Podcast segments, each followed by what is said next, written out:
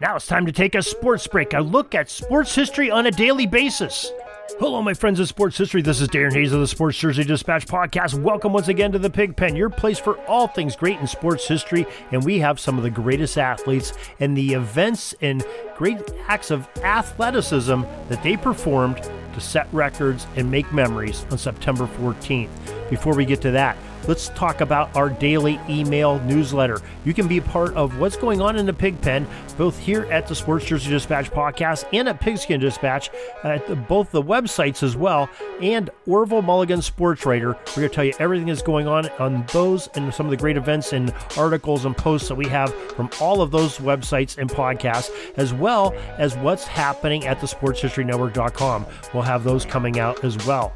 Now let's get to your uniform numbers we're going to talk about today for September 14th sports break. And there are numbers 11, 4, 24, 27, 17, 19, 56, 16, 8, 41, 25, and the numbers of 9 and 31 on the jerseys. September 14th, 1913 is where we'll lift off at. And Chicago Cubs Larry Cheney, a pitcher, tossed a record 14 hit shutout against the New York Giants in a 7 0 win. Now, think about that for a second. He ended up pitching a shutout, and there were 14 hits off the batters that he opposed. So that is almost two batters per inning that were on base with an earned uh, trip to the bases.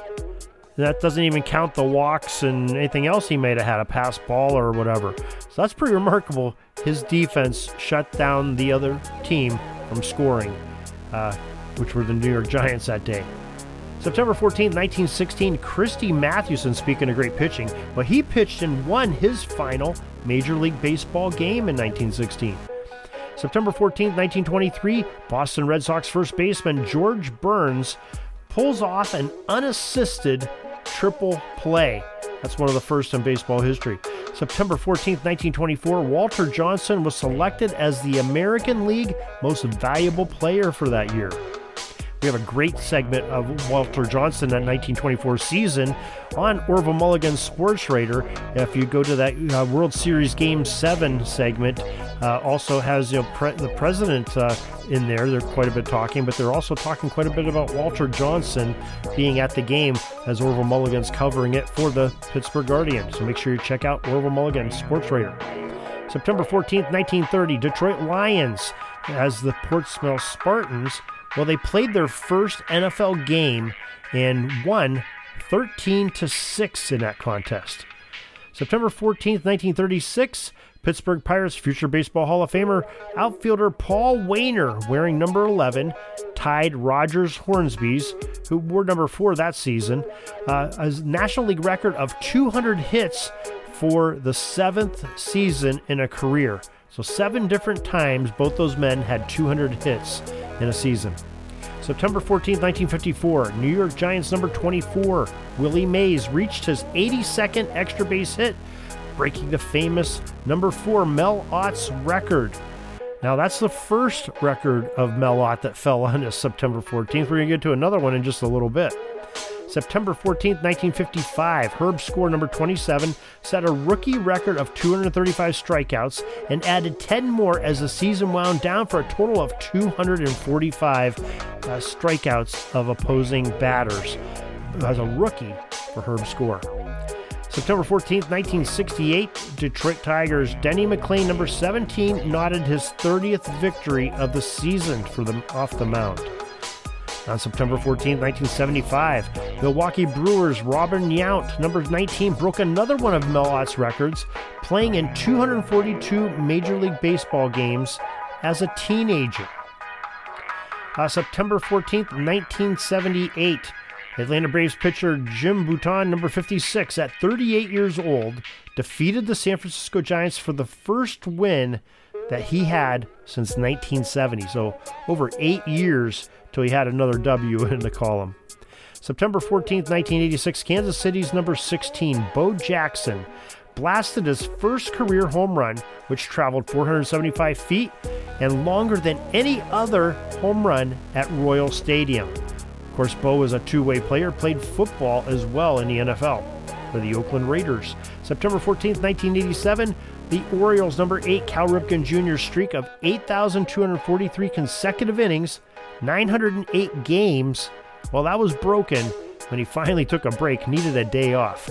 Uh, September 14th, 1989, uh, Jeff Reardon, number 41, was the first to record 30 saves in five consecutive seasons. Know, my quick math tells me that's 150 saves in five seasons. Pretty tremendous. September 14th, 1996, Oakland A's Mark McGwire, number 25, became just the 13th player to hit 50 home runs in a season. September 14, 1996, the New York Mets' Todd Hundley, number 9, established a record of 41 home runs by a catcher. And finally, September 14, 2003, Baltimore Ravens running back Jamal Lewis, wore number 31 that year, set an NFL single game rushing record when he ran for 295 yards and two touchdowns on 30 carries in the Ravens' 33 13 victory over rival Cleveland, which ironically would later be another team that Jamal Lewis would play for, the Cleveland Browns. Very interesting indeed. Some great history on the sports break for September 14th. Glad you could join us. Hope you join us each and every day for some more great sports history with the athletes and the numbers that they wore. If uh, you want to catch some more sports history, well, go over to sportshistorynetwork.com. We have uh, you know over 30 different podcasts going there talking about some form of sports history in some era, and they're all family friendly. They're all enjoyable all great to listen to. Thousands of hours of listening enjoyment that you can download to your phone or listen to straight off the internet. Either way is great.